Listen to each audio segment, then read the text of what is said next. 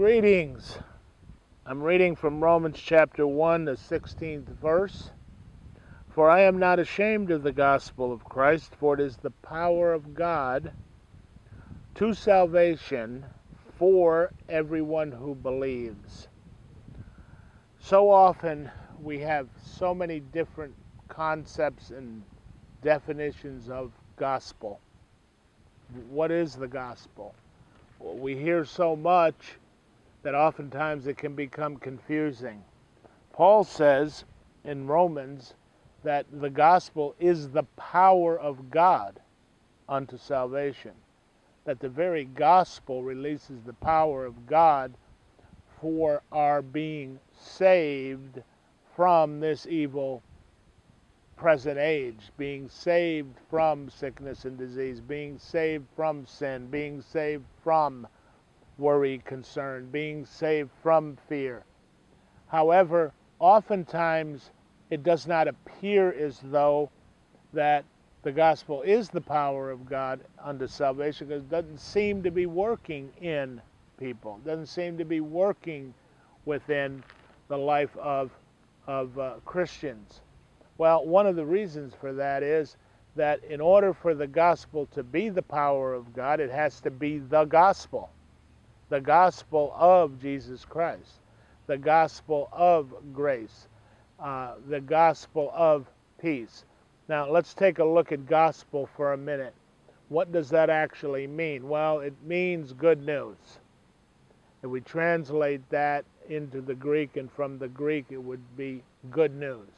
Well, there could be good news of anything. Uh, it's good news today that it's tremendous weather today. It's a perfect day. Uh, the temperature's just right.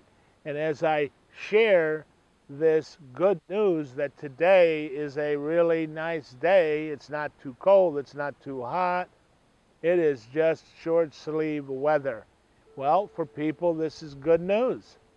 As opposed to what isn't good news, there's a hurricane or there is storm or there is snow uh, on the ground or whatever the case might be. So it's the good news of something is what makes the difference. The good news of Jesus Christ.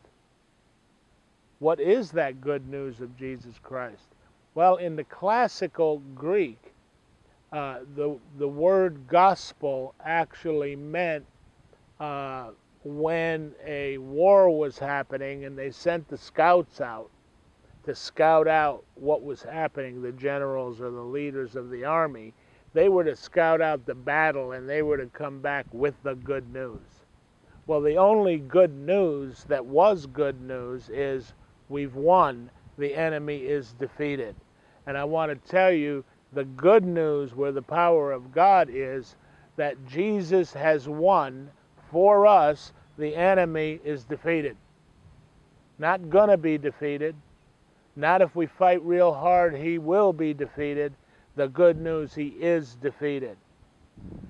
Good news that we are already forgiven our sin. It's done. Always, whenever good news comes, in the real meaning of it, in that Greek meaning, it means we have already won. We already have the victory. It is completed. When Jesus said on the cross, It is finished, good news. It was all finished. All the sin was forgiven. All of the sin not only is forgiven, but we're set free from it. There's not one single sin that besets anyone that has Jesus as Lord and Savior of their life that they have not been set free from it. Well, what, what's the what's the issue then? Why is it that well, here's the good news of the gospel. This phrase right here in the 16th verse, which must be uh, thought about and understood. It is to those who believe. It is to those who believe. It is to those who believe. Now, the first step in that believing is found in the Word of God, where Paul says we have the same spirit of faith. I believe, therefore I spoke. I believe, therefore I spoke.